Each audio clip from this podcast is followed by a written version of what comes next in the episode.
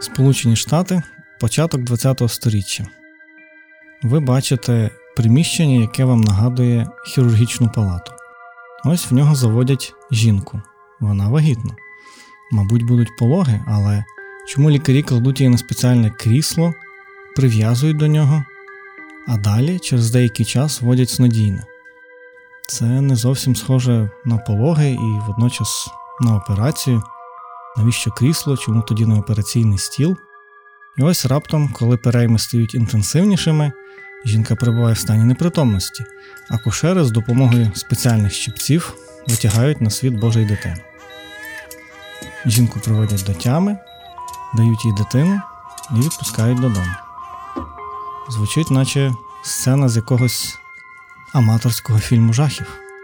І тим не менше, це реальні американські лікарні, це початок ХХ століття, і американський лікар Джозеф Делі, який вважає, що пологи є найбільш неприроднім процесом в житті людини, а тому його треба максимально спростити і пришвидшити.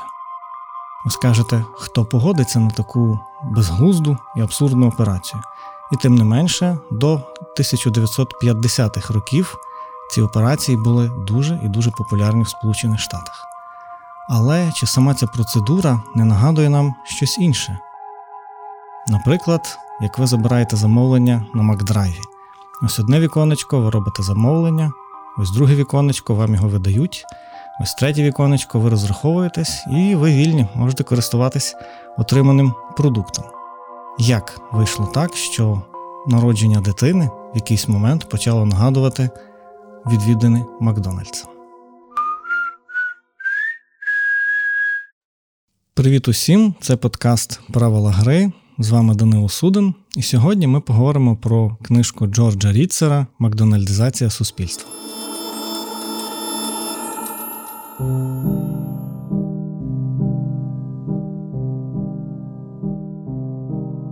Джордж Ріцер видатний американський соціолог, який е, насправді соціологом і не хотів бути. За першою світою він мав бути менеджером. Це були буремні 60-ті, він закінчив тільки університет і подався працювати на корпорацію Форда. Як виявилось, корпорація була дуже велика. На вакансію, яку подавався Ріцер, також зголосилося ще декілька людей, і всіх трьох через помилку бюрократа взяли на роботу. Ріцера взяли останнім. З'ясувалося, що у нього, на щастя, є свій кабінет, але немає жодних обов'язків. За нього все роблять вже інші люди. Що ви будете робити в такій ситуації? Можна, звісно, піти і зголоситись, але як виглядатиме в резюме те, що ви влаштувались на роботу і буквально на другий день з неї звільнені? Ріцер вирішив вдавати, що він працює. Працював він на корпорації Форда, в кабінеті сидіти сенсу не було, тому він почав ходити в конвейерний цех, вдавати, що перевіряє роботу робітників. Спостерігаючи за тим, як вони працюють, він раптом зрозумів, що бути менеджером не така вже цікава справа, а от соціологом набагато цікавіше. Після того він вирішив закинути свою роботу, повернувся в аспірантуру і став дипломованим професійним соціологом. Першою сферою інтересів були виробничі відносини. Але згодом, все більше вивчаючи роботу сучасних організацій, він помітив, що принципи, якими вони керуються, пронизують і наше повсякденне життя. І квінтесенцією цих принципів є робота Макдональдса. Саме тому 1993 року він видав перше видання своєї праці Макдональдизація суспільства, і в основі її лежить дуже проста ідея: принципи, з яким організоване наше життя, не тільки в сфері споживання послуг, не тільки в сфері виробництва, всі вони насправді втілені в роботі Макдональдса. Давайте ж розглянемо, що це за принципи.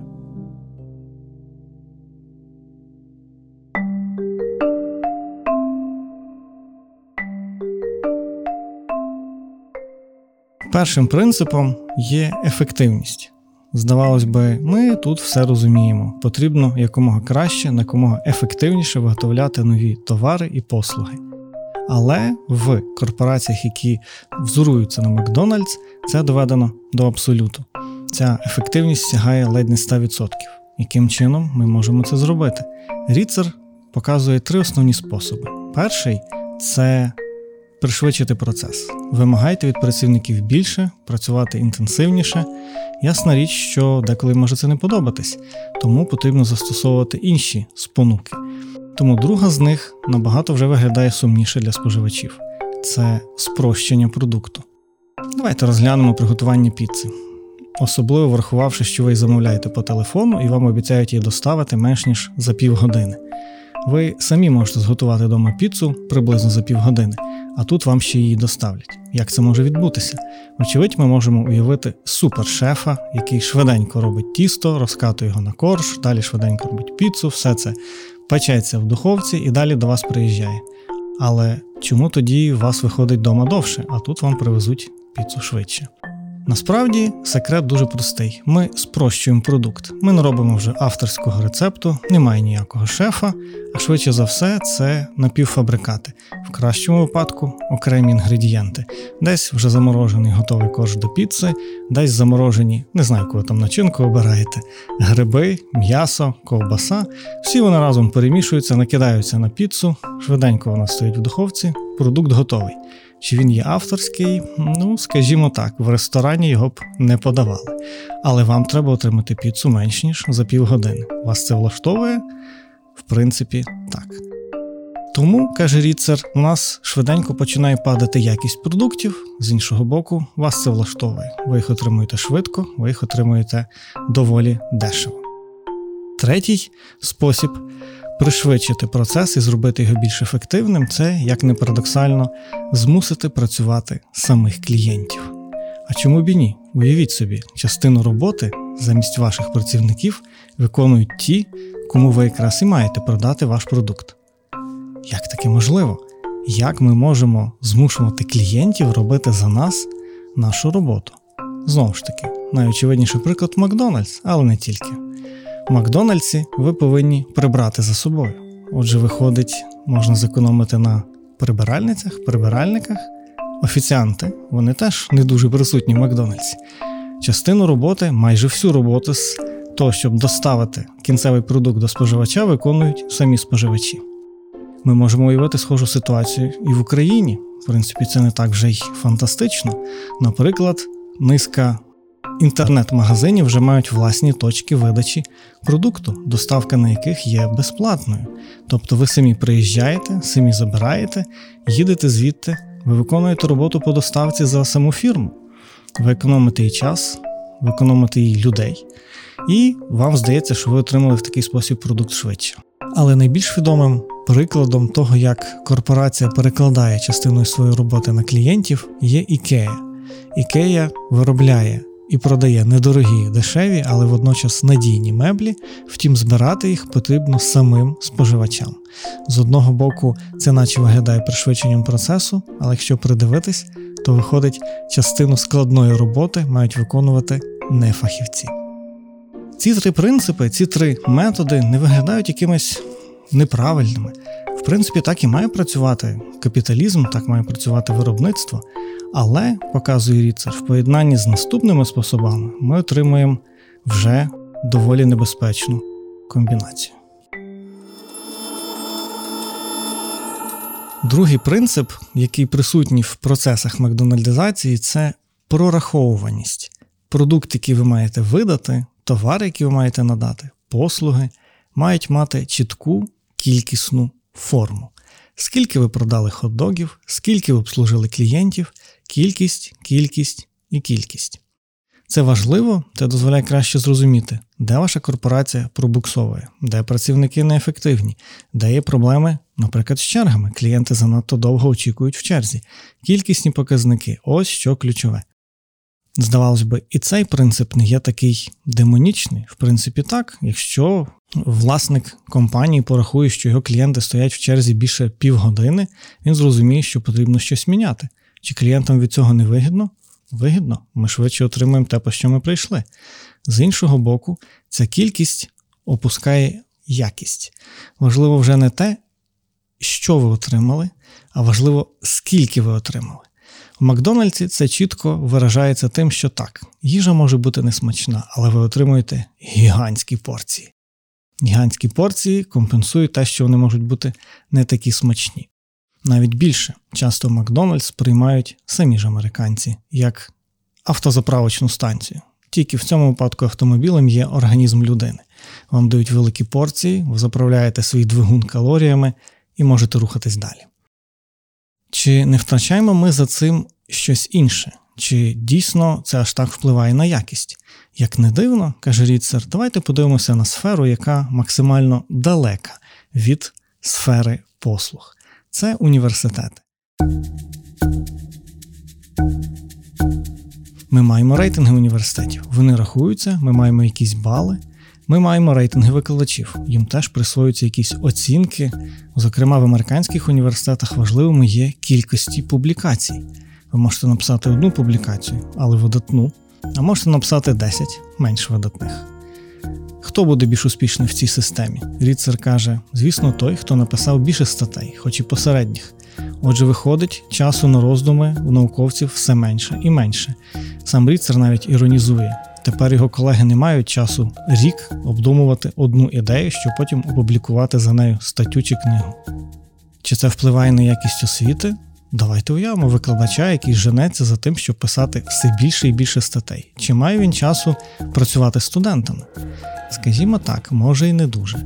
А тепер додайте сюди ще працівника університету, який все рахує. Отже, він рахує, скільки має видати статей викладач, але також скільки студентів він має навчити.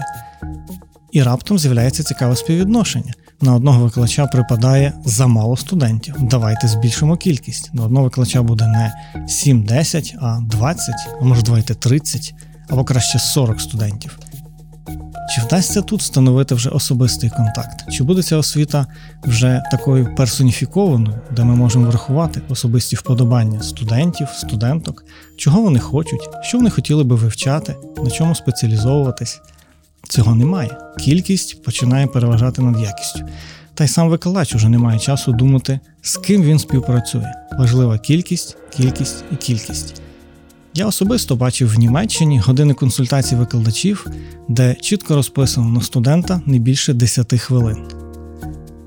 В моїй практиці трапляється, що ми можемо і годину говорити, особливо про курсову роботу. Але тут вимога ефективності: 10 хвилин і наступний клієнт, 10 хвилин і наступний клієнт. Отже, деколи прораховуваність означає зменшення якості.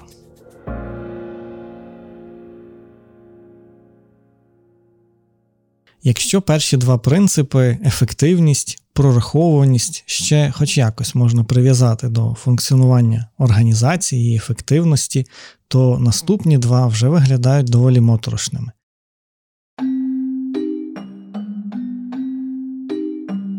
Третій принцип це передбачуваність.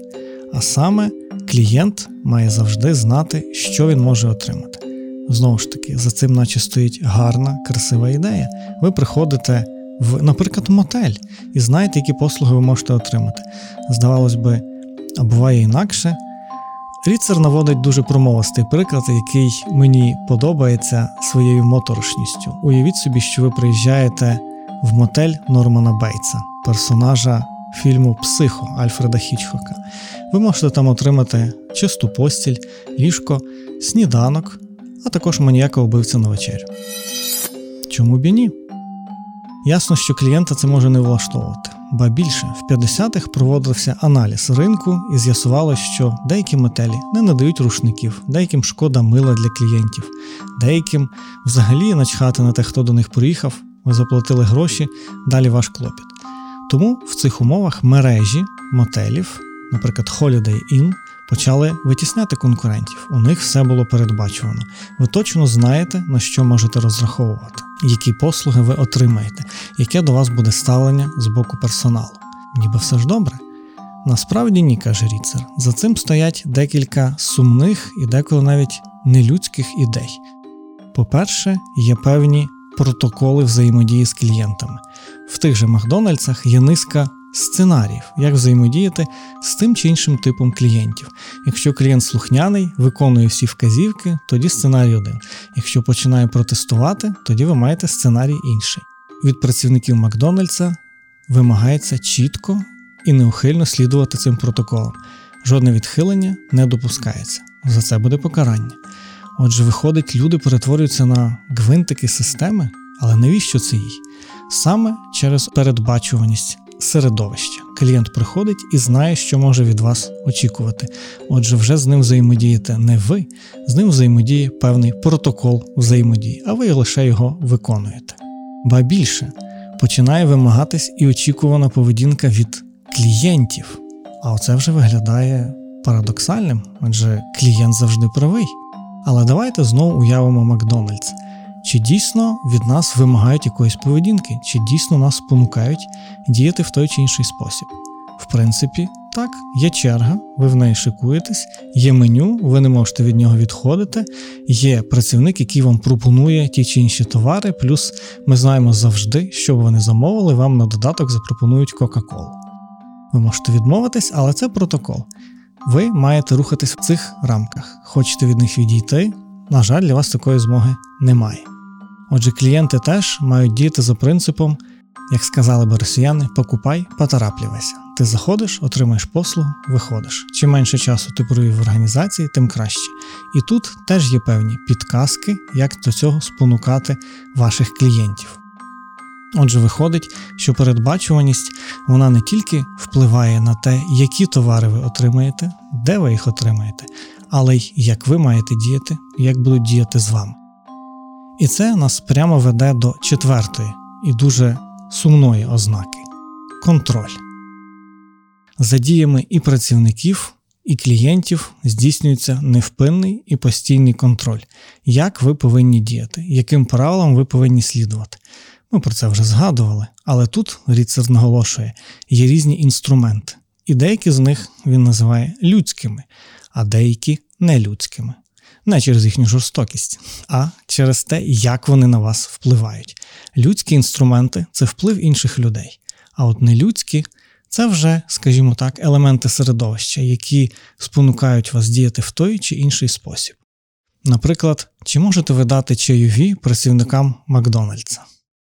Теоретично так, але на практиці вони все одно опиняються в касі. І відповідь дуже проста: уніформа працівників Макдональдса не має кишень. Все, нелюдський інструмент контролю. Може, і хотіли би працівники Макдональдсів брати чайові від клієнтів. У них немає змоги це зробити під час роботи. Їхня уніформа не дозволяє. Так само, каже Ріцер, поведінка клієнтів програмується, вам показують ось кольоровим якимось знаком чи просто різнобарвний смітник. Сюди треба викидати сміття. І клієнти вже знають, треба діяти в той, а не інший спосіб. Такі непомітні елементи ситуації, які змушують вас діяти в той чи інший спосіб, це теж елемент контролю. Хоча нам він перестає здаватись контролем. Це наче нам просто підказують, як поводитись краще. Але вернемося до елементу номер один ефективності. Клієнти роблять частину роботи за працівників. Ось їм вже дали підказки. Дійте в той, а не інший спосіб.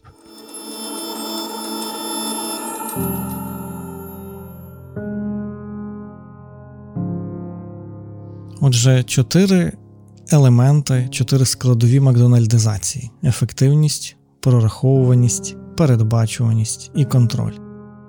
Їхня комбінація починає пронизувати і все більше охоплювати несподівані, незалежні від цього сфери життя.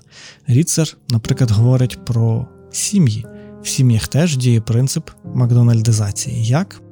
Наприклад, чому б не перенести принцип заправочної станції до кухні сімейної. Кухня тепер це не місце, де ви зібрались поговорити, запитати, як пройшов ваш день. Оці сімейні обіди, по яких ми зразу впізнаємо. Це фільм про 50-ті.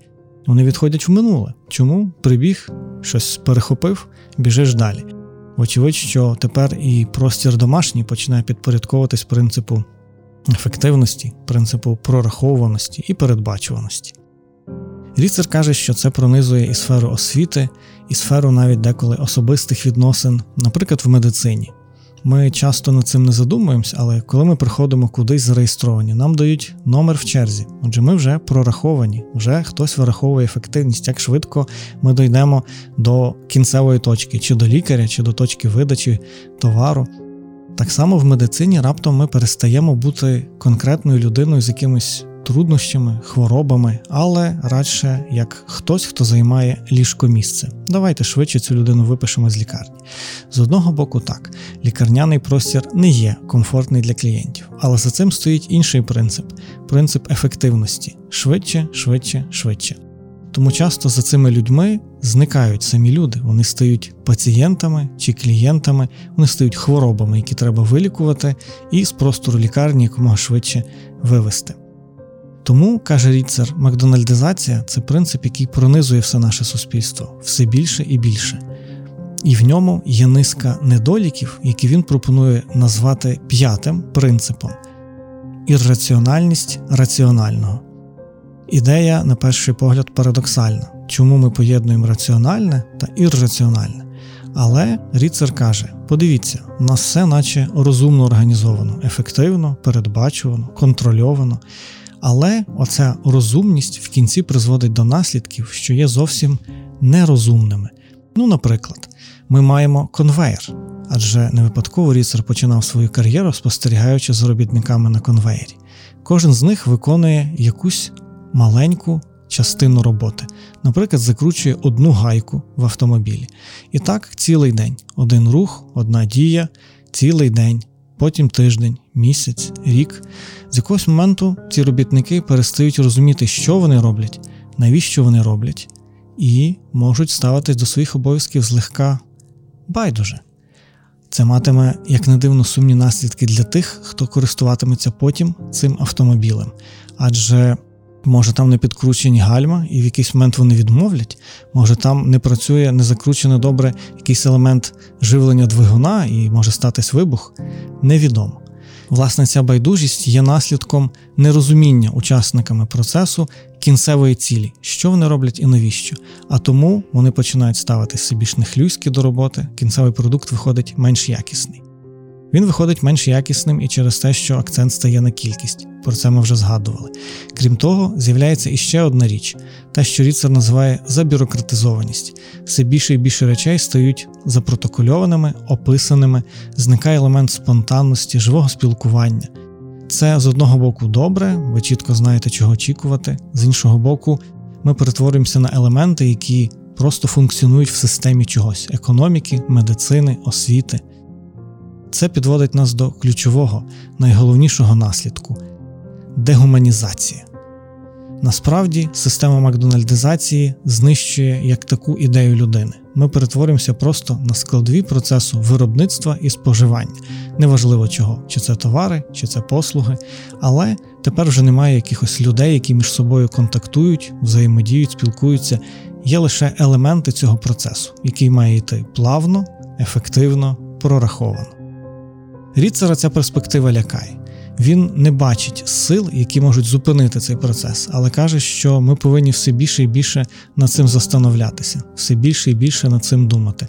Адже в якийсь момент може виявитись, що все наше суспільство просто перетворилось на придаток до світової економіки.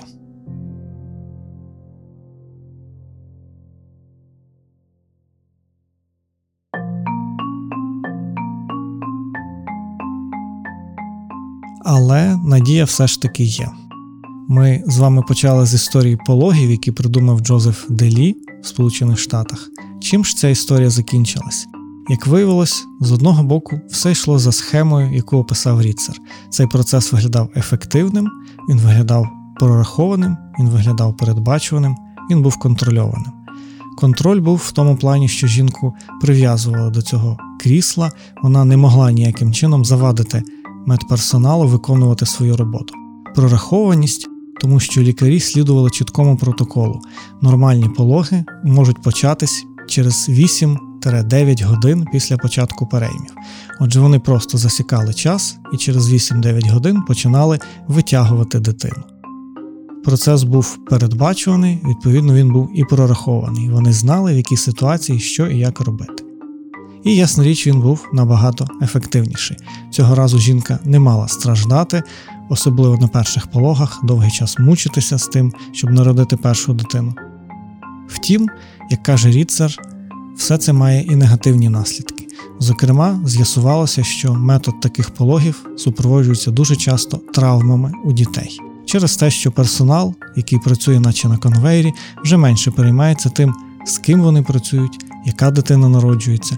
Вони намагалися щипцями пришвидшити процес, часто цим спричинюючи травми чи голови, чи хребта, чи інші у дітей. Так само це шкодило і здоров'ю матерів.